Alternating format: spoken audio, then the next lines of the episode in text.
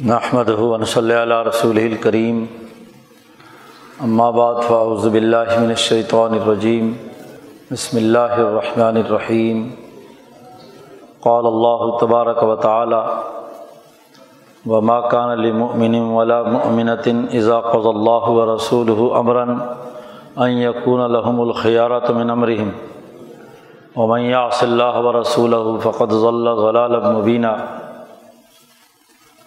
وقال النبی صلی اللہ علیہ وسلم کانت بنو اسرائیل تسوسحم الانبیاء کلما حلق نبی خلف نبی آخر. اللہ نبی آبادی سیقون خلفاء فیکسرون وقال النبی صلی اللہ علیہ وسلم، لا تزال طائفة من امتی قائمین الحق لا يضرهم من خالفهم. صدق اللہ مولان العظیم و صدق رسول النبی الکریم.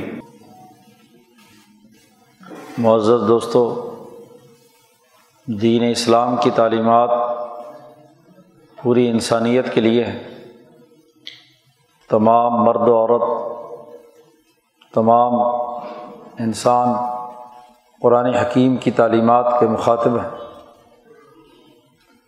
دین اسلام کی تعلیمات کی اساس یہ ہے کہ انسان اللہ تبارک و تعالیٰ کے ساتھ اپنا سچا تعلق قائم کرے اور انسانی حقوق کی ادائیگی میں پوری جد وجہد اور کوشش کرے۔ خدا پرستی اور انسان دوستی دین اسلام کی تعلیمات کے دو ایسے بنیادی نکات ہیں کہ جن کے بغیر دین اسلام کا نظام مکمل نہیں ہو سکتا۔ دینی تعلیمات انہیں دو دائروں کے گرد گھوم رہی ہیں۔ تمام عبادات، اعمال، افعال، کردار اور سیرت اسی اساس پر ہے کہ اللہ تبارک و تعالیٰ کے احکامات کا انسان پابند بنے۔ اور انسانی حقوق کو اللہ کی رضا سمجھ کر، اللہ کا حکم سمجھ کر سر انجام دے۔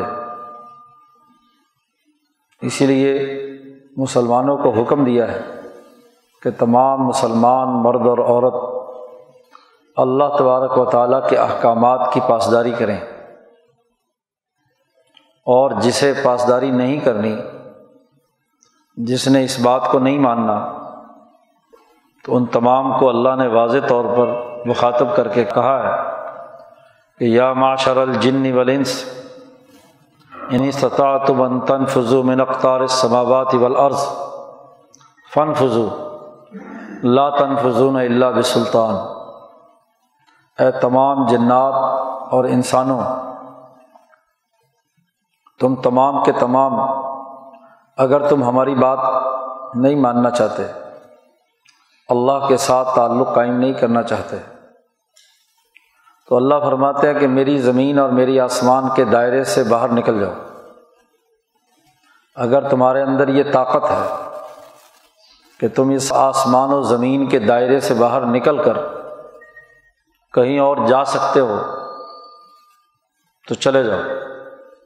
یہاں رہنا ہے، اس دائرے کے اندر رہنا ہے۔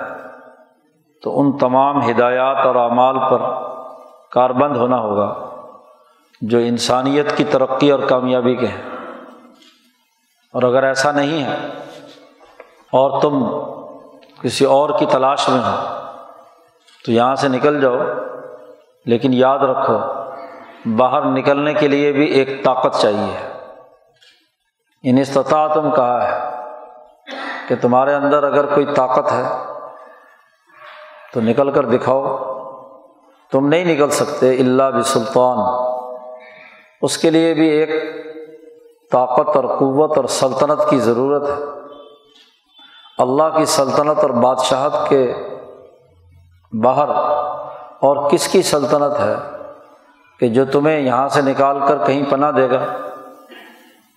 اللہ پاک نے دو ٹوک اور واضح ہدایت جاری کر دی ہے کہ جو احکامات دیے گئے ہیں جس سسٹم کے اندر تم رہ رہے ہو، جس عالمگیر کائناتی نظام کا حصہ ہو، تو تمہارا فائدہ جن باتوں میں ہے، اللہ تبارک و تعالیٰ نے وہ واضح اور دو ٹوک بیان کر دیے۔ اور یہ نہیں کہ کوئی زبردستی تم پر مسلط کیے ہیں، تمہاری فطرت کا حصہ ہے۔ تمہاری جسمانی ساخت ایسی ہی ہے کہ تم ان کے بغیر زیادہ دیر تک زندہ نہیں رہ سکتے۔ اپنا کردار ادا نہیں کر سکتے۔ تمہارے لیے ضروری ہے کہ جو ہدایات تمہارے فائدے کے لیے بنائی گئی ہیں۔ اماں ما ینفع الناس، انسانوں کے نفع کے لیے جو چیز رکھی گئی ہے، اسی سے تم دنیا اور آخرت میں کامیاب ہو سکتے ہو۔ اور جو تمہاری جسمانی ساخت سے ہٹ کر ہے، تمہارے بنیادی تقاضوں سے منافی ہے، اس کے خلاف ہے، اس پر تم عمل کرو گے، تو تمہارے لیے دنیا بھی جہنم ہے۔ اور جب تم اس جہنم کے سرکل میں داخل ہو گئے، تو پھر آخرت کی جہنم بھی ہے۔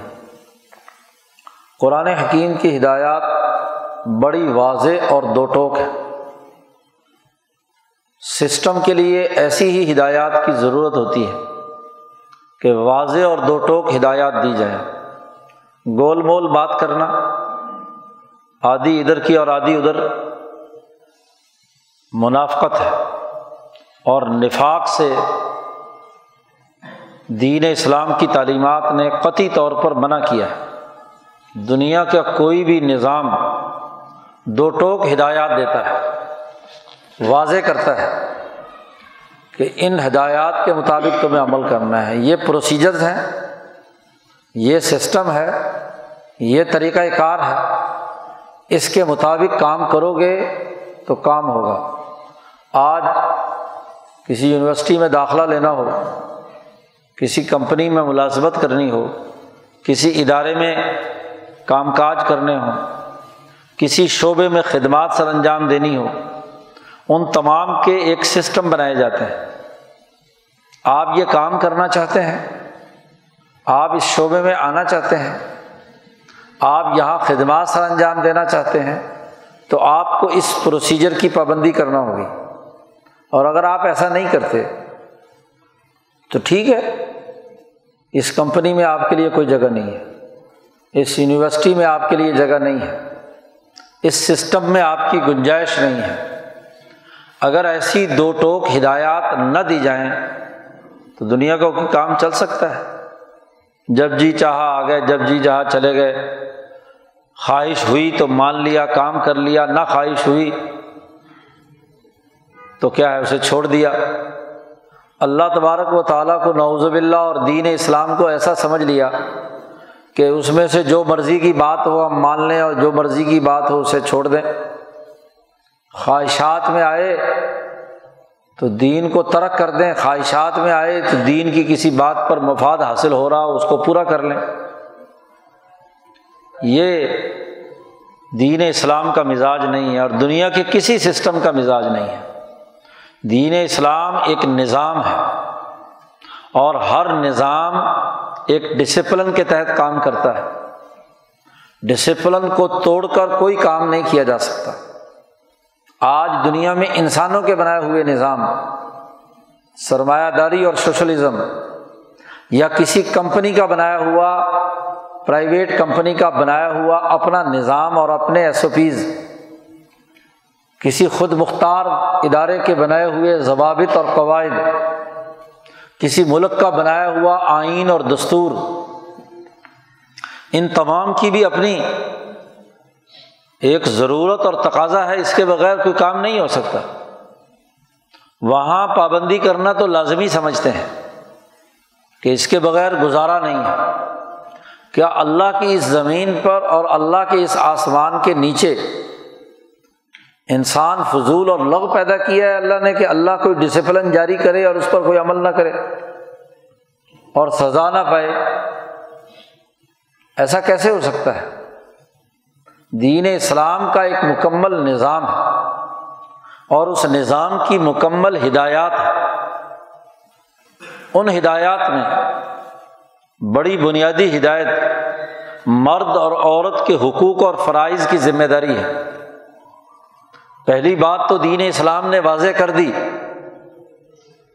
کہ انسان ہونے کے ناطے ہر انسان خواہ وہ اپنی صنف کے اعتبار سے مرد ہو یا عورت دونوں برابر حقوق رکھتے ہیں۔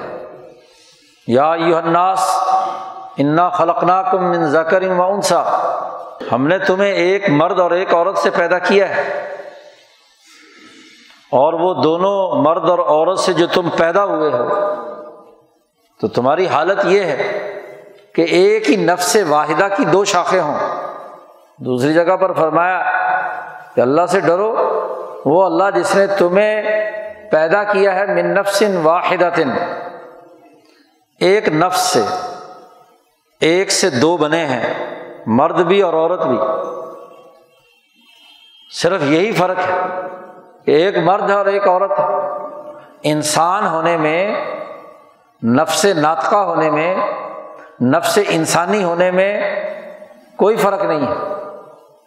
اور جب دو الگ الگ شناختیں ہو گئی تو ہر ایک کے حقوق و فرائض اور ذمہ داریاں ہیں۔ اور وہ بھی مشترکات۔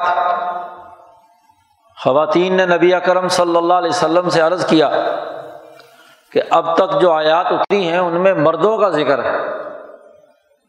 جی مذکر کے سیغے استعمال ہوئے ہیں۔ ہم عورتوں کے لیے کیا حکم؟ ہے تو اللہ پاک نے پوری آیت نازل کی کہ ان المسلمین والمسلمات مسلمان مردوں کے لیے یہ ہے، وہی مسلمان عورتوں کے لیے اور آگے اوصاف بارہ تیرہ بیان کیے ہیں۔ نماز پڑھنے والے مرد نماز پڑھنے والی عورتیں، صدقہ کرنے والے مرد صدقہ کرنے والی عورتیں، اللہ سے ڈرنے والے مرد اللہ سے ڈرنے والی عورتیں، وغیرہ وغیرہ۔ تمام کے لیے یکساں قانون ہے۔ نماز، روزہ، عبادات، حج، تمام امور، سیاست، معیشت، تمام پہلوؤں میں۔ ذمہ داری دی ہے کہ تمام لوگوں کی ایک ذمہ داری ہے کہ دونوں خیر کا اور انسانی بھلائی کا کام کریں گے۔ اللہ کی پہچان پیدا کریں گے اور اللہ سے تعلق قائم کریں گے۔ اور اسی کے ساتھ ساتھ انسانوں کے حقوق ادا کرے ایک دوسرے کے جو حقوق اور لوازمات ہیں، حقوق و فرائض وہ متعین کر دیے گئے۔ اور پھر آخر میں فرما دیا کہ وما کان علی مومن ولا مومنتن کسی مومن مرد اور کسی مومن عورت کے لیے یہ جائز نہیں ہے، اس کو یہ اختیار نہیں ہے کہ اذا قض اللہ و رسول امراً جب اللہ اور اس کا رسول کوئی حکم دے دے، حکم جاری ہو جائے، تو کسی مرد اور عورت کو یہ اختیار نہیں ہے۔ کہ این یقونا کہ ان کے لیے کوئی اختیار ہو اپنے فیصلے کرنے میں۔ انہیں اس فیصلے اور ڈسپلن کے تحت کام کرنا ہے۔ مرد ہو یا عورت، دونوں کے لیے ایک واضح اور مشترکہ ہدایت دے دی۔ کہ ایزا قض اللہ و رسول ہو امراً، جب اللہ اور اس کا رسول کوئی فیصلہ کر دے قضا جاری ہو جائے، فیصلہ جاری ہو جائے، تو یقون الحم الخیارات و من امریم کہ وہ اپنا حق کے اختیار استعمال کریں اپنے اس کام میں اس کی کوئی گنجائش نہیں۔ ہے ہر مرد کو اور ہر عورت کو دونوں پر یہ ذمہ داری عائد کی ہے کہ اللہ اور اس کے رسول کے فیصلے کی خلاف ورزی میں کوئی کام نہیں ہو سکتا۔ اپنا اختیار استعمال نہیں کیا جا سکتا۔ اور واضح طور پر اگلی آیت میں حکم دے دیا، فرما دیا کہ یا اللہ و رسول ہو یاد رکھو جو اللہ اور اس کے رسول کی نافرمانی کرے گا، تو فقط ضلع مبینہ تو واضح گمراہی کے اندر مبتلا ہو گیا۔ غلط راستے پر ہے۔ اس نے خدا پرستی کا راستہ چھوڑ دیا۔ اور جب وہ خدا پرستی کا راستہ چھوڑ کر کسی اور راستے پر چلا ہے تو اس نے انسان دوستی کا راستہ بھی چھوڑ دیا۔ چلا ہے یا چلی ہے، دونوں ہی مذکر اور مونس کے سیغے استعمال کر لو۔ جو بھی اس کی خلاف ورزی میں چلے گا، تو اس نے راستہ غلط اختیار کر لیا۔ یہ راستہ دنیا کا عذاب بھی ہے اور آخرت کا عذاب بھی ہے۔ تو واضح اور دو ٹوک ہدایات جاری کر دیں۔ اور پھر الگ الگ مرد کے حقوق و فرائض بھی بیان کر دیے اور عورت کے حقوق و فرائض بھی بیان کر دیے۔ واضح کر دیا کہ انسانی سوسائٹی میں اجتماع قائم ہونا ہے اور یہ اجتماع گھر کے دائرے سے لے کر قومی اور بین الاقوامی دائرے تک پہنچنا ہے۔ فرد قائم، ربط ملت سے ہے تنہا، کچھ نہیں۔ موج ہے دریا میں، بیرون دریا کچھ نہیں۔ ایک فرد جو اپنی ساخت میں، اپنی شخصیت میں جتنی بھی انفرادیتیں لیا ہوا ہے، ان تمام چیزوں کے ساتھ ساتھ اسے وحدت انسانیت کے اصول پر، باقی انسانوں کے ساتھ اپنی وحدتیں قائم کرنی ہے، اپنا جوڑ پیدا کرنا ہے۔ یہ انسانیت کا فطری تقاضا ہے۔ کوئی انسان اکیلا کسی غار میں، کسی کھو میں، کسی اور دنیا کی جگہ پر اکیلا نہیں زندگی بسر کر سکتا، سوائے مجنون کے اور پاگل کے۔ دماغ خراب ہو، مجنون ہو، پاگل ہو مجزوب ہو، تو قوانین انسانوں کے لیے ہوتے ہیں مجزوبوں کے لیے تھوڑے ہوتے ہیں۔ تو اس کی بات الگ ہے۔ اس کے تو دماغ میں کوئی خلل ہے۔ اس خلل کی وجہ سے وہ جا کر کہیں مستقل طور پر انسانوں سے جدا ہو۔ کیسے ہو سکتا ہے؟ آخر وہ دو انسانوں کے باہمی ملاپ سے انسان پیدا ہوا ہے۔ تو وہ انسانوں سے جدا کیسے ہو کر پیدا بھی نہیں ہو سکتا؟ پیدائش کے لیے بھی اسے ماں باپ چاہیے پھر ایسا انسان جو تمام انسانوں سے جدا ہو کر رہا تو اس کی تو نسل ہی نہیں چلے گی۔ اس کی تو زندگی کیا ہے؟ بیکار ہے۔ کس مقصد کے لیے وہ آیا؟ بیکار ہے۔ عزو معطل ہے۔ مستقل طور پر تنہائی اختیار کر کے بیٹھ جانا۔ ہاں کسی امتحان کی تیاری کے لیے، کسی ذکر اذکار کے سیکھنے کے لیے، کچھ وقت کے لیے کسی غار میں بیٹھ جائے۔ کسی بند کمرے کے اندر پڑھائی کرنے کے لیے بیٹھ جائے۔ تو یہ تو انسانی تقاضا ہے کہ اپنے دماغ کو فوکس کرنے کے لیے وہ ایک جگہ پر یکسو ہو کر بیٹھتا ہے۔ لیکن مستقل طور پر دنیا میں کون بیٹھا ہے؟ وہی بیٹھتا ہے جو پاگل ہو، جو مجزوب ہو، جس کو ہوش نہ ہو۔ جب اسے اجتماع میں رہنا ہے، تو اجتماع کی کچھ حدود و قیود ہے ان حدود و قیود کو پابندی کرنا لازمی ہے۔ ان میں سب سے پہلی حدود و قیود مرد اور عورت کی کیونکہ اگلی نسل مرد اور عورت کے ملاپ کے بغیر نہیں ہو سکتی۔ پتھروں سے یاری لگا کر اولاد پیدا کی جا سکتی ہے۔ کسی درخت کے ساتھ دوستی لگا کر اولاد پیدا کی جا سکتی ہے۔ نسل انسانی کے لیے کوئی کام کیا جا سکتا ہے۔ کسی جانور کے ساتھ رہ کر نسل پیدا کی جا سکتی ہے۔ اور اگر کسی کے دماغ میں یہ موجود ہے تو اس کا مطلب یہ ہے کہ وہ انسان نہیں ہے، جانور ہے، یا درخت ہے، یا وہ پتھر ہے۔ انسان تو انس سے ہے اور انسان دوسرے انسانوں کے ساتھ مل کر رہتا ہے۔ اب دونوں انسانوں کی اجتماعیت سب سے پہلے میاں بیوی کی حیثیت سے خاندانی نظام میں قائم ہوئی ہے۔ اور جب دونوں انسانوں کو ایک اجتماعی دائرے میں رہنا ہے تو کچھ حدود و قیود ہے۔ کچھ ذمہ داریاں ہوں گی، کچھ ضابطے ہوں گے۔ ایسی آزادی جو اس حدود و قیود سے باہر ہو، یہ درختوں کے ساتھ تو لگی ہوئی مل جائے گی، درخت آزاد ہے۔ حالانکہ درخت بھی آزاد نہیں ہے۔ درخت میں بھی نر اور مادہ کا کراس ہوگا تو کھجور پیدا ہوگی۔ جی اس کے بغیر کھجور پیدا نہیں ہوگی۔ حالانکہ جانور بھی علیحدہ نہیں رہ سکتے۔ وہاں بھی انہیں حدود و قیود کا لحاظ رکھنا ہوگا تو ان کی نسل بھی نہیں چلے گی۔ اور تو اور معدنیات نہیں پیدا ہو سکتی وہاں بھی دو کی قوتوں کا کراس ہوگا، دو ایلیمنٹ ملیں گے، ان کا کیمیائی تعامل ہوگا، وہ اپنا وجود فنا کریں گے، تو تب ایک نئی چیز بنے گی۔ اگر کوئی ایٹم کوئی ایلیمنٹ اپنی اصل ساخت برقرار رکھ کر دوسرے کے ساتھ ملا ہے، کیا کوئی کیمیائی عمل ہو سکتا ہے؟ اس سے کوئی چیز وجود میں آ سکتی ہے؟ وہ تو دونوں اپنے اپنی جگہ پر غیر کیمیائی عمل سے تو کوئی چیز نئی چیز تخلیق نہیں ہو سکتی، نیا نظام نہیں بنایا جا سکتا، نیا جسم نہیں بن سکتا۔ آکسیجن اور ہائیڈروجن دونوں نے اپنے اپنے تناسب سے شامل ہوئے ہیں، تو پانی بنا ہے۔ اور اگر آکسیجن اپنی جگہ پہ اکڑی رہے اور ہائیڈروجن اپنی جگہ پہ اکڑا رہے، سمجھ لو، تو کیا ہوگا؟ پانی بنے گا؟ نہیں بن سکتا۔ تو کیمیائی تعامل کے لیے بھی اپنا وجود فنا کرنا پڑتا ہے۔ کچھ حدود و قیود دوسرے کی ماننی پڑتی ہیں۔ یہ ایک نیچرل طریقہ کار ہے۔ یہی حال نباتات کا ہے، یہی حال حیوانات کا ہے۔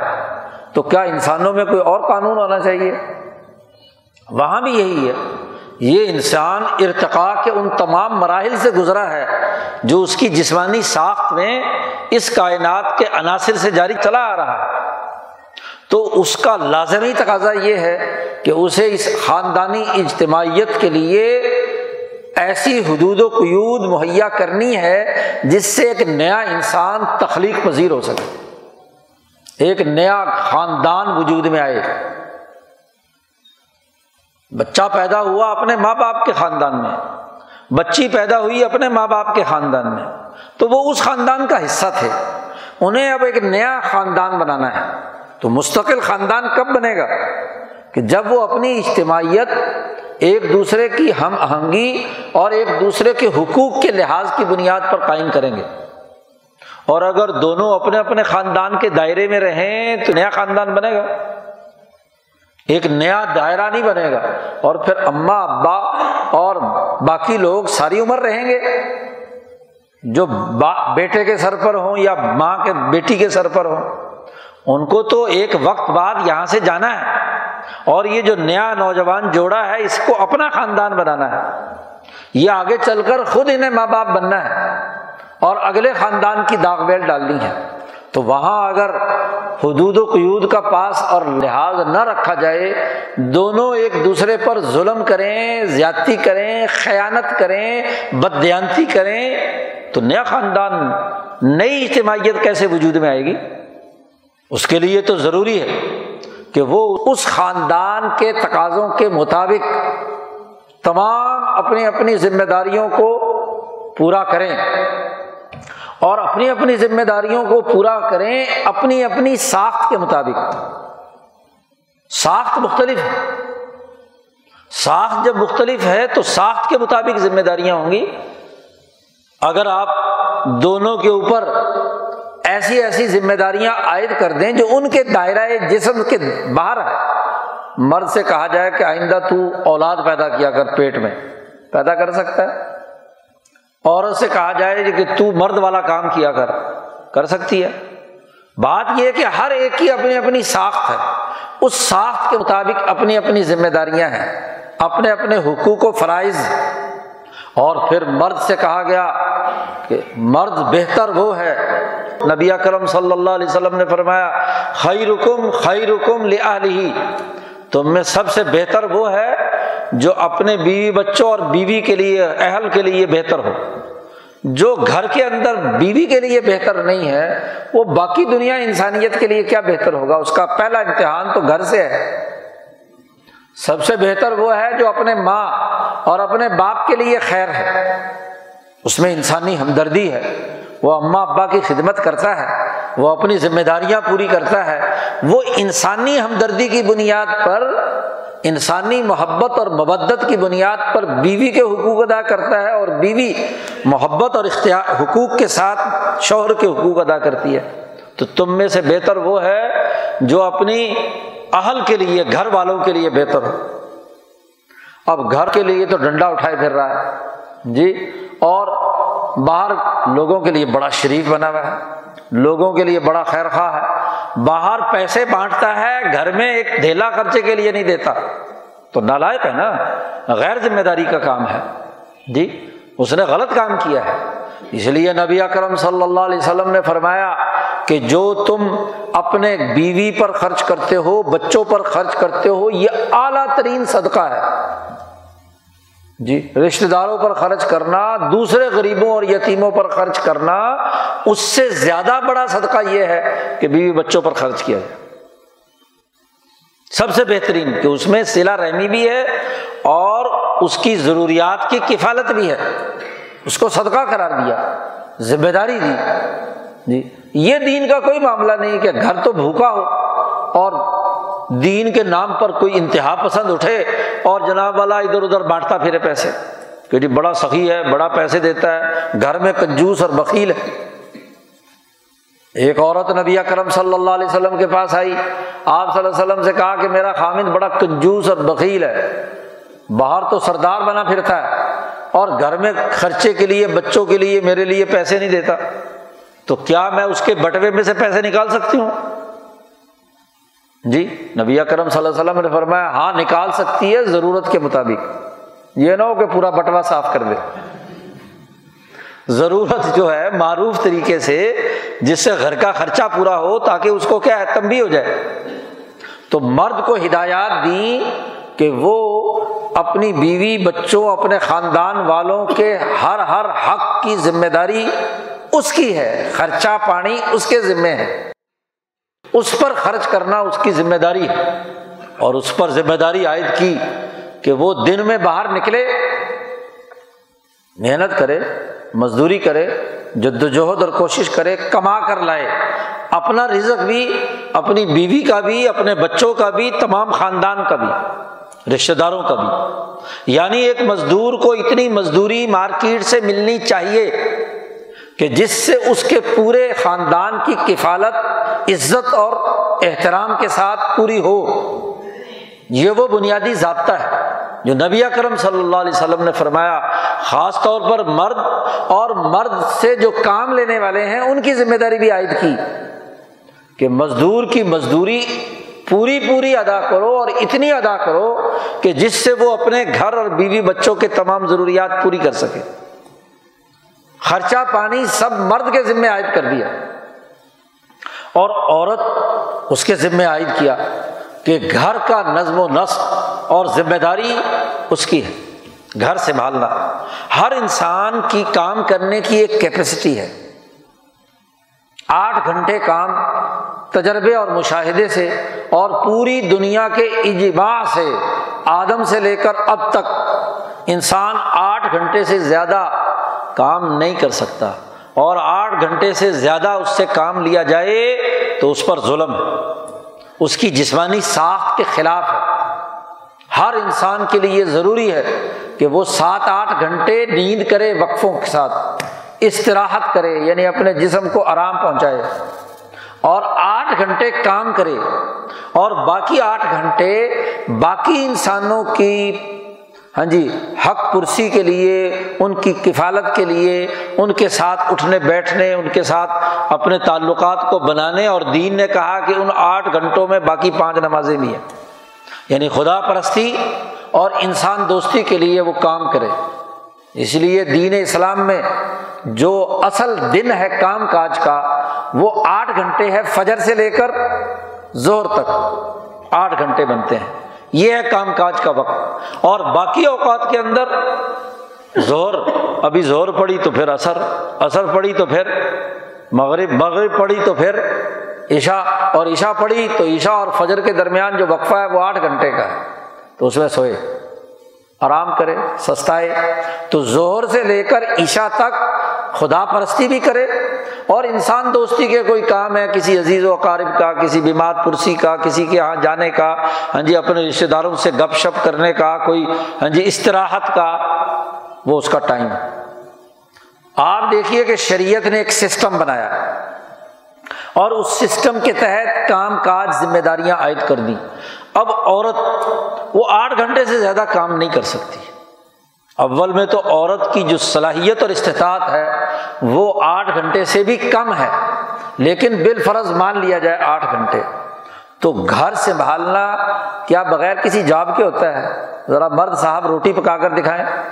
سبزی بنائیں، چولہا جھونکیں، کام کاج کریں، کھانا بنائیں۔ اچھا جی بچوں کو دودھ پلائیں اور ان کو کیا ہے، ان کے باقی سارے کام کریں۔ تو ذرا مجموعہ ٹائم لگاؤ، چوبیس گھنٹے میں سے عورت کا کتنا بنا؟ آٹھ گھنٹے سے کہیں زیادہ پھر بچے کی پرورش کرنی ہے اور بچے کی جو نسل آنے والی ہے، اس کی پرورش کے لیے اس کو وقت کی ضرورت ہے۔ جی اس کو سینے سے چمٹانا، اس کو پیار کرنا، اس کی شفقت کا مظاہرہ کرنا آج ثابت ہو چکا ہے کہ انسانی جسم سے جب وہ پیار کرتا ہے کسی بچے کو، تو ایسی ریڈیشنز ہوتی ہیں جو اس بچے کے وجود کو بنانے، اس کی رحمت اور شفقت سے دیکھنے کے نتیجے میں اس کی گروتھ کو اچھا بناتی ہے انسانیت منتقل ہوتی ہے۔ اولاد جگر گوشہ ہے۔ مرد کا بھی اور عورت کا بھی۔ اور یاد رکھو، اولاد کے اندر بچپن سے بڑے بالغ ہونے تک مرد اور عورت کا جسم ہی کٹ کٹ کر لڑکے اور لڑکی میں اولاد کے اندر جاتا ہے۔ اور وہ تبھی ہوگا کہ جب ان دونوں کے درمیان پیار و محبت کا رشتہ ہوگا۔ غیر کوئی بھی آیا رکھ لی جائے، کوئی ملازمہ رکھ لی جائے، کیا اس کے دل میں وہ پیار اور محبت ہے اس بچے کے ساتھ؟ جس بچے کو وہ پالنے کے لیے مقرر کی گئی وہ تو فٹیک سمجھتی ہے۔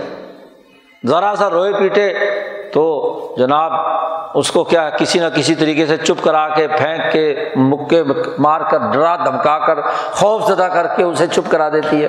تو نفسیات پر کیا اثر پڑتا ہے؟ بچے کو شروع سے ہی غصے اور گھور کے ساتھ، مار پٹائی کے ساتھ کام کیا جائے کہ بچہ پرورش پائے گا۔ اس کے اندر نفرت پیدا نہیں ہوگی، رد عمل پیدا نہیں ہوگا۔ ماں جتنا پیار کر سکتی ہے، اتنا کوئی نہیں۔ لیکن جب ماں کو الجھا دیا گیا کہ آٹھ گھنٹے جا کر آفس میں کام کرنا ہے، پھر اس میں آیا کے سپرد کر کے آنا ہے بچے کو۔ اور پھر واپس آ کر بھی پھر انہیں بچوں سے گھلنا ہے۔ رات کو نیند پوری نہیں ہوتی اور بچہ چیخو پکار کرتا ہے، تو پھر اس کے منہ میں ایک نشہ آور ڈراپر ڈال دینا ہے۔ ہاں؟ کہ جی یہ شربت پی لے اور نشے میں پڑھ کر ساری رات سوئے بول لے ہیں ہاں جی تاکہ نیند جو پوری کرنی اماں ابا نے۔ تو یہ تمام چیزیں آپ بتلائیے کہ اس ڈبل آٹھ گھنٹے کی جاب اس کے لیے خاتون کے لیے مقرر کر دی۔ کوئی خدا کا خوف ہو کہ انسانیت جسے حقوق و فرائض ادا کر کے اپنی نئی نسل میں انسانیت منتقل کرنی تھی، وہ انسانیت کا پورا راستہ بلاک کر دیا۔ دین اسلام نے ادھر سے عورت کو ذمہ دار بنایا کہ وہ پرورش اچھی کرے، وہ خاندانی نظام اچھا بنائے۔ اپنے گھر کی وہ سربراہ ہے۔ المر اترایت اعلیٰ بیتی زوجیہ خاتون حکمران ہے اپنے گھر کے خاندانی نظام کو چلانے کی اور وہاں اس کے حقوق ہیں۔ پھر وراثت کا قانون بیان کر دیا، واضح طور پر بتلا دیا کہ مرد اور عورت کی وراثت ضرور ہے۔ مرد پر چونکہ اپنے بیوی کا خرچہ ہے، اس لیے اس کو دو حصے دیے گئے ہیں کہ اپنا حصہ بھی رکھے اور اپنی بیوی پر بھی خرچ کرے۔ اور بیوی کے اوپر کوئی خرچہ نہیں ہے اپنے خاندانی نظام کو چلانے کے لیے، باپ کی وراثت میں سے اسے ایک حصہ ضرور ملے گا پھر بھی۔ تو دو حصے تو عورت نے لے لیے۔ خامد کا خرچہ پانی بدر ہے اور باپ کی طرف سے وراثت میں ویسے زمین آ گئی۔ تو آپ بتائیے کہ پورا اجتماعی نظام جس میں عورت اور مرد کے دونوں کے حقوق و فرائض نبی کرم صلی اللہ علیہ وسلم نے متعین کر کے ایک گھریلو نظام فیملی سسٹم کو وجود بخشا۔ اور اس سے بڑھ کر قومی نظام کے اندر اگلا کردار ادا کرنے کے لیے ہاں جی ذمہ داریاں تفویض کر دی گئیں کہ وہاں کام بھی کرنا ہے۔ بازار میں خرید و فروخت، لین دین، معاملات، باقی مشقت اور محنت کے کام وغیرہ وغیرہ اور سیاسی نظام کی تشکیل میں کردار ادا کرنا ہے۔ تو اس کردار کی ادائیگی میں وہ خواتین جس پر ایسی گھریلو ذمہ داریاں نہیں ہیں وہ اس میں شریک ہو سکتی ہے کوئی پابندی نہیں ہے۔ لیکن پہلے گھر سے اگر وہاں سے فراغت ہے۔ اب خدیجہ رضی اللہ تعالیٰ عنہ ہاں جی گھر میں کوئی ان کے پاس مصروفیت نہیں تھی۔ جی مال تجارت مال تجارت سے کاروبار کر رہی ہیں۔ ملازمین رکھے ہوئے ہیں۔ پورا ایک مالیاتی نیٹ ورک ہے شام اور یمن میں اور حضرت محمد مصطفیٰ صلی اللہ علیہ وسلم سے تجارت کا معاہدہ کرتی ہیں کہ میرا مال لے کر آپ جی؟ کاروبار کے لیے آپ شام میں جائیں، اتنا حصہ تمہارا، اتنا حصہ میرا۔ جی؟ تو پورا مال تجارت کا کاروبار کرتی ہیں خدیجہ۔ ایسے ہی وہ تمام خواتین جن کی یہ ذمہ داری نہیں، عائشہ صدیقہ۔ کوئی اولاد نہیں ہے، کوئی پرورش کا عمل نہیں ہے۔ خاص طور پر نبی کرم صلی اللہ علیہ وسلم کے دنیا سے جانے کے بعد اب عائشہ صدیقہ آٹھ گھنٹے اپنی مسند درس پر بیٹھتی ہیں۔ جی جو تفقع اور بصیرت، جو دین کی سمجھ اور بوجھ انہوں نے نبی کرم صلی اللہ علیہ وسلم سے حاصل کی، جو احادیث انہیں معلوم ہے ہاں جی۔ اپنے حجرے میں بیٹھتی ہیں اور وہاں آپ کا درس و تدریس کا سلسلہ ہے۔ وہ ریاض الجنہ میں صحابہ کا مجمع ہے تعبین کا مجمع ہے، بڑے بڑے لوگ ہیں اور درمیان میں پردہ لٹکا ہوا ہے اور عائشہ صدیقہ خطاب فرما رہی ہیں۔ ہدایات جاری فرما رہی ہیں۔ جی کیونکہ آٹھ گھنٹے تو کام کرنا ہے نا، محنت مزدوری کا عمل۔ ہے ہاں جی تو یہ کام کاج انہوں نے کیا۔ جی اور اگر جہاد کا موقع ہوا غزبہ عہد ہے ایمرجنسی نافذ ہے روایات میں جیسا کہ آتا ہے، بخاری وغیرہ سیاح ستہ میں ام سلیم، حضرت انس کی والدہ، حضرت عائشہ صدیقہ، حضرت فاطمہ ہاں جی یہ تمام کے تمام خواتین بھی اس جہاد میں شریک ہیں۔ ام سلیم فرماتی ہیں کہ ہم زخمیوں کی دوا دارو کرتی ہیں۔ ہاں جی پانی پلانے کے لیے ہم نے مشقیں بھر بھر کر لا رہے ہیں۔ جو قتل ہو جاتے ہیں، شہید ہو جاتے ہیں، ان کے اٹھا اٹھا کر ان کو کیا ہے، دفنانے کے لیے ایک جگہ پہ جمع کر رہی ہیں۔ تو یہ کام انہوں نے کیے۔ جی اجتماعی کام میں کیونکہ ایمرجنسی نافذ ہو گئی۔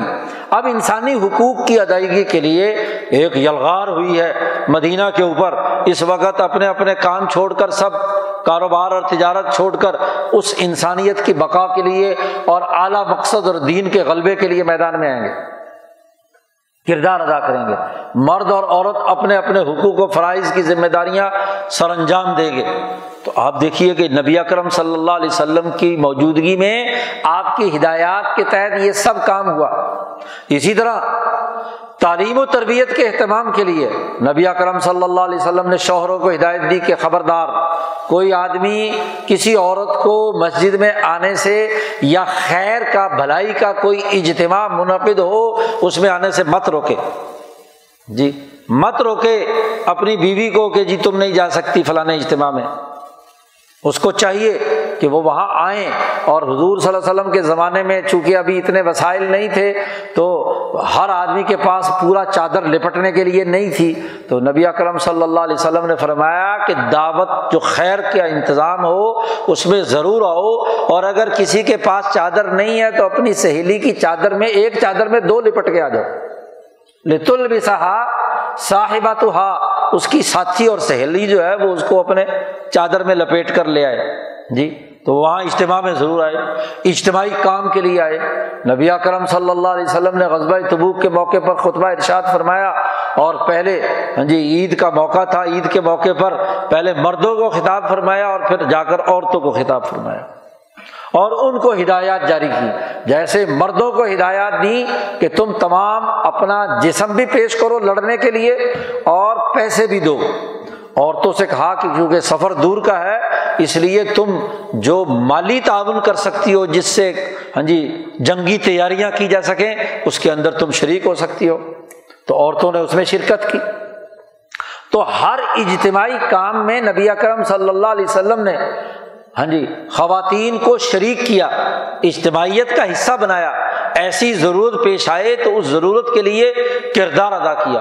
اور اگر سیاست میں ضرورت پیش آئی تو حضرت عائشہ صدیقہ باوجود خاتون خانہ ہونے کے ہاں جی ضرورت پیش آئی تو جناب بس حج سے مکہ سے کوفہ اور کوفہ سے بسرا ہاں جی لشکر لے کر میدان میں نکلی ہیں اور میدان کارزار کے اندر بھی ضرورت پیش آئی ان کی اپنی رائے کے مطابق تو انہوں نے اپنی رائے کا کھل کر اظہار کیا۔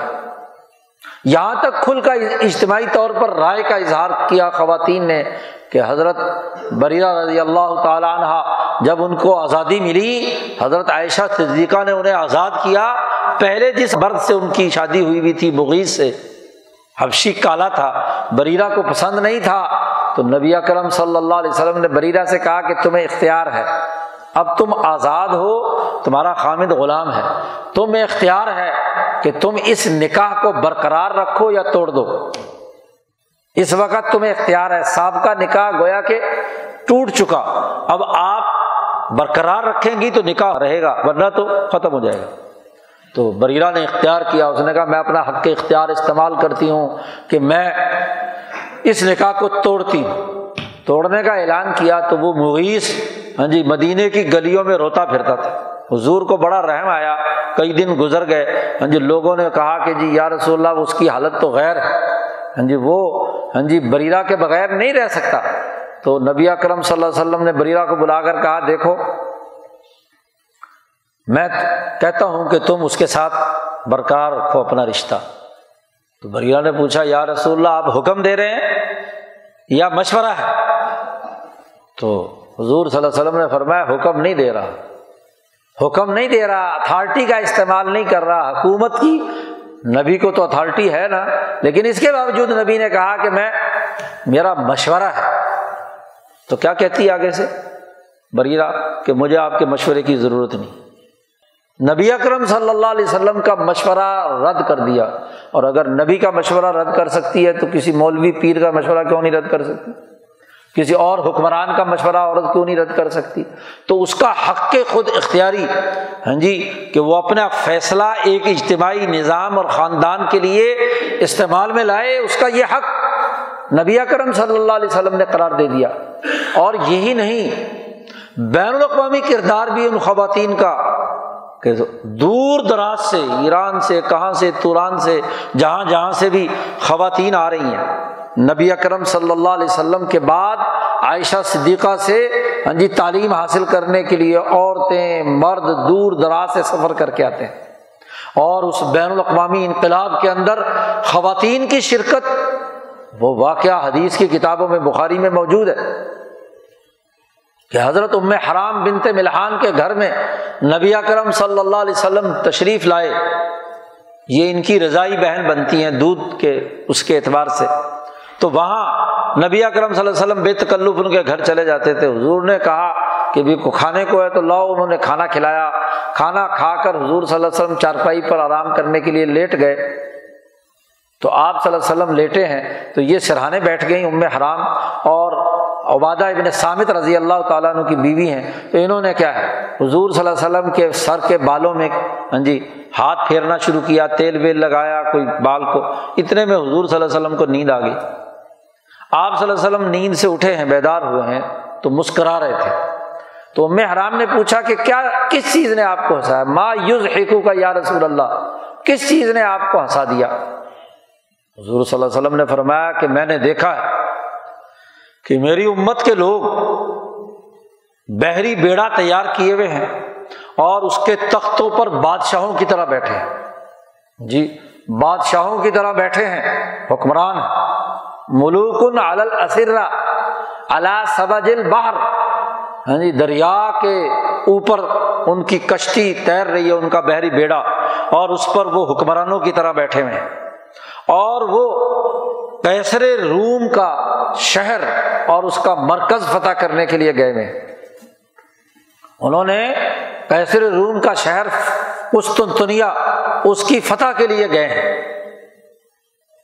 تو نبی کرم صلی اللہ علیہ وسلم کہتے مجھے بڑا تعجب ہوا کہ دیکھو میری امت کے لوگ جو ہیں اتنے بڑے بڑے حکمران بنیں گے کہ کیسر روم کا تختہ الٹ دیں گے اور ان کا شہر جو ہے، مرکز جو ہے، وہ مرکز اسلام بنے گا۔ تو اس پر نبی اکرم صلی اللہ علیہ وسلم نے فرمایا، مجھے بڑا تعجب ہوا۔ تو ام حرام نے فرمایا عرض کیا، یا رسول اللہ، آپ میرے لیے بھی دعا کریں کہ میں بھی اس جہاد کے اندر، اس دنیا کی فتح کے جہاد کے اندر میں بھی شریک ہوں۔ تو حضور صلی اللہ علیہ وسلم نے دعا فرمائی کہ اللہ، اس ام حرام کو بھی اس جہاد کے لیے قبول کر لے۔ حضور کہتے، نہیں نہیں، تم عورت ہو تم نہیں جہاد میں جا سکتی، ہیں؟ نہیں کہا حضور نے۔ حضور نے دعا فرما دی کہ ہاں تم بھی اس جہاد کے اندر کیا ہے؟ شریک و بین الاقوامی انقلاب ہے یا نہیں؟ قسطنطنیہ کی فتح کا۔ نبی کرم صلی اللہ علیہ وسلم نے دعا دی اور اس کے بعد پھر لیٹ گئے۔ اور پھر انہوں نے اسی طرح سر سہلانا شروع کیا۔ حضور صلی اللہ علیہ وسلم کو پھر اونگ آ گئی۔ پھر حضور صلی اللہ علیہ وسلم نے خواب دیکھا کہ اسی طرح میں نے دیکھا ہے میری امت کے لوگ جو ہیں، وہ ہاں جی بادشاہ ہیں، تختوں پر بیٹھے ہوئے ہیں اور بڑے بحری بیڑے کے ذریعے سے قسطنطنیہ فتح کرنے کے لیے جا رہے ہیں۔ تو پھر حضور صلی اللہ علیہ وسلم نیند سے بیدار ہوئے اور آپ صلی اللہ علیہ وسلم پھر ہنسنے لگے۔ تو میں حرام نے کہا، یا رسول اللہ، کیوں ہنس رہے ہیں آپ؟ کو کس چیز نے ہنسایا؟ انہوں نے پھر وہی بات حضور صلی اللہ علیہ وسلم نے فرمائی کہ میں نے ایسا ایسا دیکھا ہے، مجھے بڑا تعجب ہوا کہ میری امت کے لوگ اتنے بڑے بڑے بادشاہ ہوں گے کہ وہ کیا ہے کیسرے روم کا تختہ الٹ دیں گے۔ جی تو ام حرام نے عرض کیا، یا رسول اللہ، آپ دعا کریں کہ میں بھی ان میں سے ہوں تو نبی کرم صلی اللہ علیہ وسلم نے فرمایا، نہیں، تو پہلی والی جماعت کے اندر ہوگی، یہ دوسری جماعت ہے، یہ دوسرا حملہ ہے۔ تو قسطنطنیہ پر دو حملے ہوئے۔ جی پہلا حملہ حضرت امیر معاویہ رضی اللہ تعالیٰ عنہ کے زمانے میں ہوا اور دوسرا یزید کے زمانے میں ہوا۔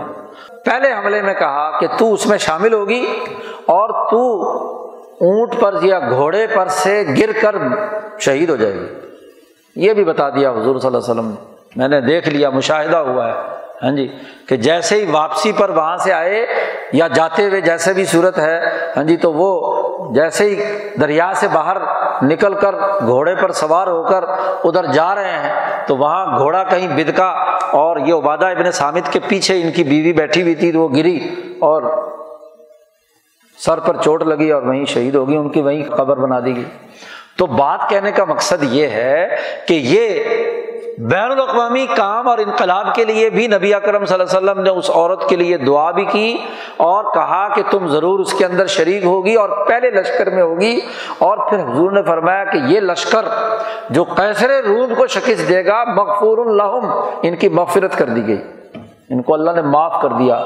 ان کے کوئی گناہ اور غلطیاں ہوں گی بھی تو معاف کر دی جائیں گی۔ لوگوں نے اس حدیث کو فرقہ واریت کی نظر کر دیا۔ ہاں جی شیعہ سنی جھگڑے میں، ورنہ اس حدیث کا بنیادی ہدف جو ہے، وہ بین الاقوامی انقلاب ہے۔ کیسر روم کی کیا ہے؟ شکست ہے۔ سسٹم کے تناظر میں احادیث کو سمجھے کے بجائے اپنے اپنے ذاتی تصورات کے مطابق احادیث کے مطلب بیان کرنا، یہ اس دور کا سب سے بڑا فتنہ ہے۔ اور پھر اس کے علاوہ صحابہ اکرام جب مدینہ سے نکلے دعوت و تبلیغ کے لیے، دور دراز جہاد کے لیے، قتال کے لیے، تو ہر جگہ پر عورت آپ کے ساتھ ہے نا؟ خود نبی اکرم صلی اللہ علیہ وسلم جہاں بھی غزبہ میں گئے، تو آپ نے اپنی ازواج متحرات میں سے قرآن اندازی کر کے ایک خاتون اپنے ساتھ ضرور رکھی، تاکہ کیا ہے، پتہ چلے کہ انقلاب اور تبدیلی کا عمل کیسے ہوتا ہے۔ تو انہیں ازواج متحرات سے سیکھ کر خواتین نے بھی اپنے اپنے خامدوں اور اپنے اپنے باپوں کے ساتھ مل کر دنیا بھر میں بین الاقوامی انقلاب کے لیے کردار ادا کیا، جیسے ام حرام بنتے ملان نے کیا۔ تو دین نے ایک پورا سسٹم بنایا اور اس سسٹم کے تحت ذمہ داریاں عائد کی گئیں۔ لیکن خرابی کہاں سے آئی؟ یہ جب سے دو سو سال کا زوال۔ ڈھائی سو سال کا زوال۔ اس زوال نے جو خرابی پیدا کی ہے، اس کو سمجھنے کی ضرورت ہے۔ آج کیوں عورت اور مرد اپنے حقوق کے نام پر لڑ رہے ہیں؟ اور کیوں عورتیں لڑ رہی ہیں؟ ایک طرف پردے کے بغیر جلوس نکال رہی ہیں اور ایک طرف سر سے پاؤں تک کالے برقے میں لپٹ کر دوسری انتہا کی طرف کیا ہے؟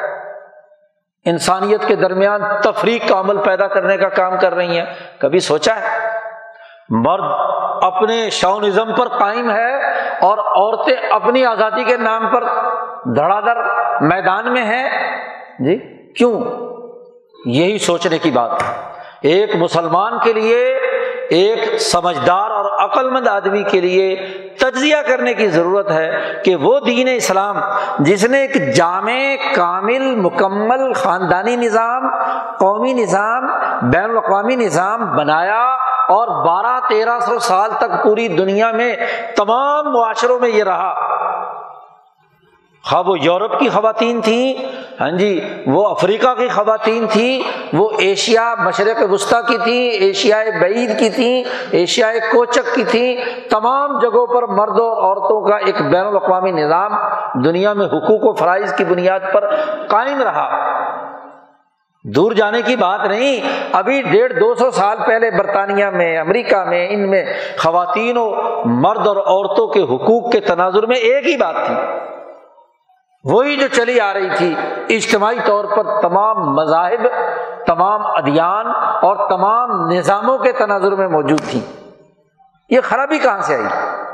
آج جو ہاں جی عورتیں سڑکوں پر ہیں۔ مرد سڑکوں پر ہیں، لڑائیاں جھگڑے ہیں سیاست دان دست و گربان ہیں مولاناز ایک دوسرے کے خلاف تقریریں جھاڑ رہے ہیں۔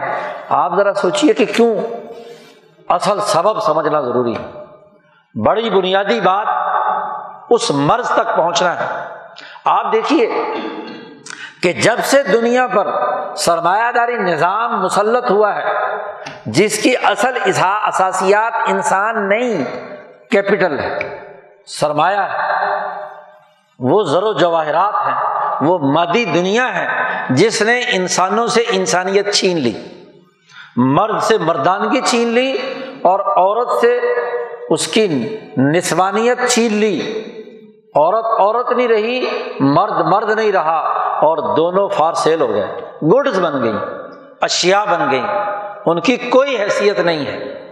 آپ دیکھیے، اس سرمایہ داری نظام نے جول ارض کے مرض میں مبتلا ہو کر سرمایہ کا ریٹرن لینے کے لیے دنیا بھر کے ساتھ جو بھیانک مذاق کیا ہے، اس کو سمجھنے کی ضرورت ہے۔ جی سب سے پہلے تو اس سرمایہ داری معاشی نظام نے کہا کہ جناب، ایک مالک اور ایک اجیر ہے اور ایک جی ایک مزدور ہے اور ایک کیپٹلسٹ سرمایہ دار ہے۔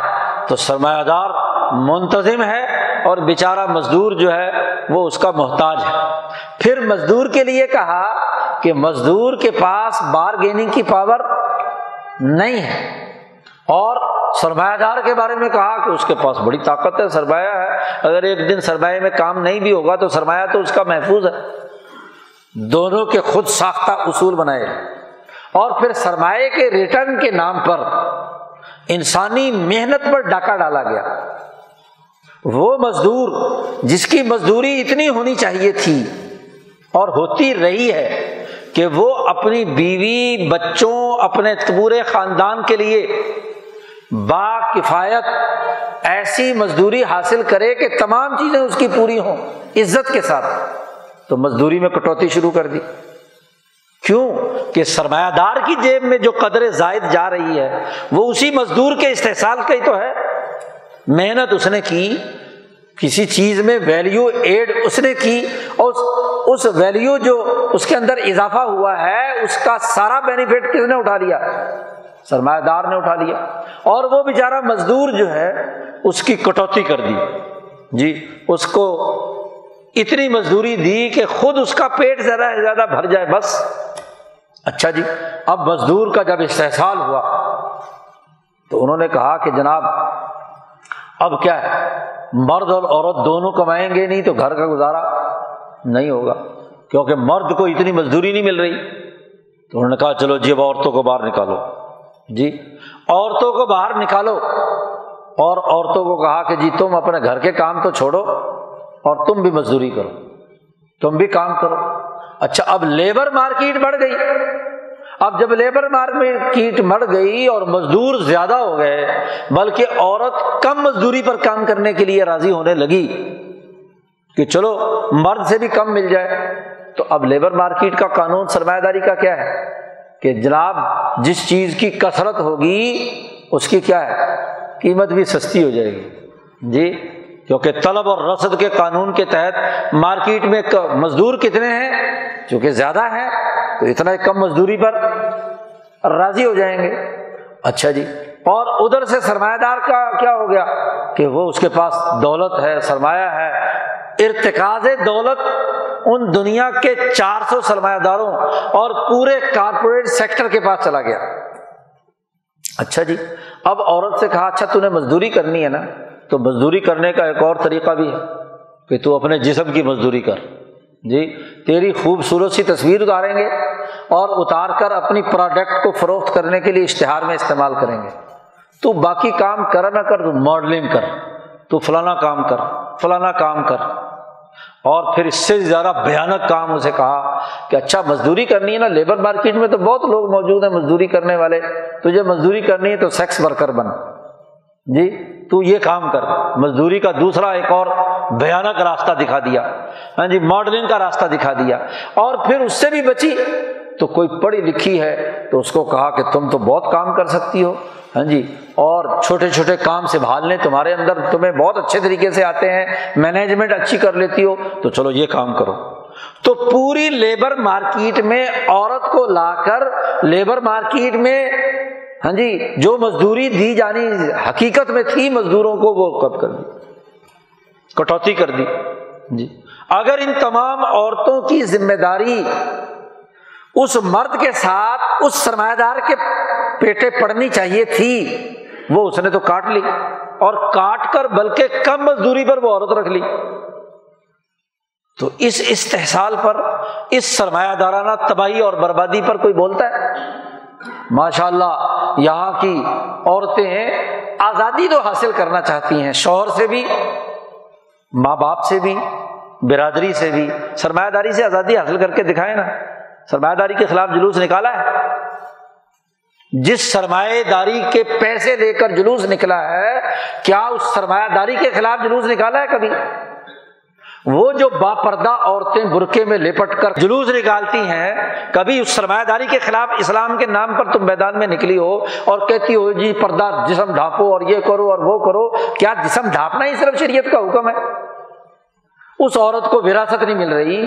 اس کے ساتھ مرد جو زیادتی کر رہا ہے، اس کے ساتھ وہ جو سرمایہ دار بھیانک سلوک کر رہا ہے، وہ جو اپنا جسم بیچنے پر مجبور ہو رہی ہے، وہ جو خرابیوں کا مرکز بن رہی ہے، کبھی تم عورتوں نے اس کے لیے کام کیا ہے؟ اور افسوس ہے اس مولانا پر جو بڑی پریس کانفرنس کر کے بڑے حکومت کو للکار رہا ہے کہ جی یہاں حیا باختہ عورتوں کا کیا کام ہے؟ کبھی تم نے سرمایہ داری کے خلاف زبان نکالی ہے؟ ان عورتوں کے جلوس پر تمہیں اعتراض ہے جو عورتوں کے حقوق کے لیے کوئی جلوس نکالیں؟ تمہیں اس سرمایہ داری پر کوئی اعتراض نہیں، جس سرمایہ داری کی سبب سے یہ عورتیں میدان میں آئی ہیں، جس سرمایہ دار نے پیسہ دے کر انہیں سڑکوں پر اٹھایا ہے۔ تمہارے نزدیک سرمایہ داری جائز ہے، تم اس کارپوریٹ کلچر کے حصے دار ہو۔ اس بین الاقوامی سرمایہ داری نظام کے اعلی کاری کا کردار ادا کرتے ہیں اور پھر کہتے ہیں جی عورتیں حیا باغتے نکل رہی ہیں، حکومت نے نکالا تو ہم ڈنڈے سے روکیں گے۔ ڈنڈے سے ذرا سرمایہ دار کو روکو۔ یہ جو لوٹ کھسوٹ کر رہا ہے، یہ جو کرپشن کر رہے ہیں، یہ جو ملکی دولت لوٹ کر لے جا رہے ہیں جی ملک پر قرضہ چڑھا ہوا ہے، ذرا ڈنڈے سے روکنے کے لیے اپنے مجاہدین کو میدان میں لاؤ۔ عورتوں کا جلوس روکنے کے لیے ڈنڈا لے کے استعمال کریں گے۔ کوئی عقل سے کام لینے کی ضرورت ہے۔ سرمایہ داری کا کتا جب تک اس ملک کے اندر موجود ہے مرا ہوا تو چاہے تم عورتوں کے حق میں جلوس نکالو یا عورتوں کے خلاف جلوس نکالو۔ ادھر کی بات کرو یا ادھر کی بات کرو، کبھی بھی یہاں سسٹم نہیں بدل سکتا۔ سسٹم دین محمدی کا لانا ہے اور وہ لانا فرض ہے۔ ہر مسلمان مرد اور عورت پر اس کو اپنا اختیار استعمال کرنے کا حق نہیں ہے۔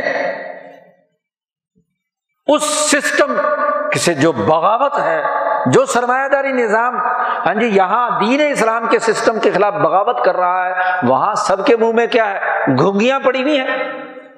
مولوی کے منہ میں گھونگی ہے سرمایہ دار کے منہ میں مفادات ہیں سیاست دان چپ کر کے بیٹھا ہوا ہے، لیڈر بیٹھے ہوئے ہیں، عورتوں کے منہ میں گھونگیا ہے۔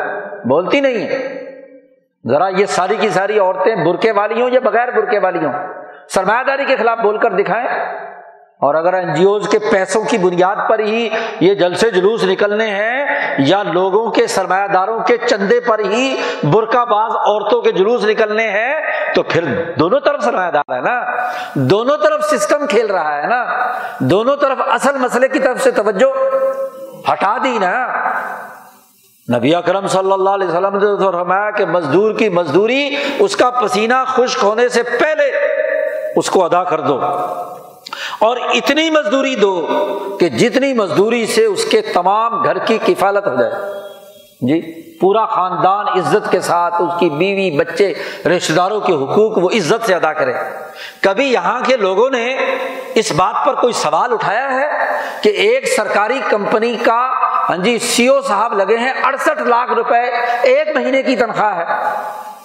کس قانون اور ضابطے کے تحت؟ اور اڑسٹھ لاکھ روپے ہی اس کی بونس ہے۔ ایک کروڑ سے اوپر اس کی تنخواہ ہے۔ اور ایک مزدور کی تنخواہ کیا ہے؟ پانچ سو روپے۔ جی؟ ایک جج کی تنخواہ بارہ پندرہ لاکھ ہے۔ اور ایک مزدور کی تنخواہ۔ جی؟ ایک دوسرا کمپنی کا، بلکہ ایک بینک کے سی او کی تنخواہ پتہ چلی، ساڑھے چار کروڑ روپے ماہانہ۔ جی اور اس کے اوپر جو اس کو بینیفٹ یا بونس ہے وہ الگ سے۔ کس قانون کے تحت؟ کبھی اس کے خلاف بات کی ہے کسی نے؟ کہ جج نے ایسا کون سا سرخاب کا پر لگایا تھا؟ اس کسی سیاست دان نے، اس بڑے ہاں جی سرمایہ دار نے، اس لیڈر نے کیا ایسا کام کیا تھا؟ اس ایم ڈی نے، اس سی او کے پاس کیا ایسی جادو کی چھڑی ہے کہ ساڑھے چار کروڑ روپے اور اڑسٹھ لاکھ روپے ماہانہ اس کی تنخواہ ہو؟ اور اس مزدور نے کیا قصور کیا ہے؟ جس کو دو سو روپئے مزدوری بھی نہیں ملتی۔ ذرا جا کر دیکھو جنوبی پنجاب میں، اندرون سندھ میں، بلوچستان میں لوگوں کو جو غربت کی حالت ہے، پستی کی حالت ہے۔ ایک وقت کی روٹی اس مزدور کے پاس اپنی نہیں، بیوی کی کہاں سے پوری کرے گا؟ یہ سرمایہ داروں کے ایجنٹ، سرمایہ داری کے لیے اعلی کاری کا کردار ادا کرتے ہیں۔ ان کے مفادات کی بنیاد پر جلوس نکالتے ہیں، اس کی بنیاد پر پریس کانفرنسیں کرتے ہیں، اس کی بنیاد پر کیا ہے، حقوق کی بات کرتے ہیں۔ اسلام فروش ہے، دین فروش ہے، جمہوریت کے نام پر، لبرلزم کے نام پر ہاں جی انسانی حقوق کے سوداگر۔ یہ کون سی لبرٹی ہے؟ یہ کون سی آزادی ہے؟ ہاں جی کہ آزادی چاہیے ہمیں، فلاں سے بھی آزادی، فلاں سے بھی آزادی۔ سرمایہ دار سے آزادی کی بات کی ہے کبھی؟ جی نہیں، یہ وہ مرض ہے۔ ہاں جی جس سے تباہی اور بربادی ہے۔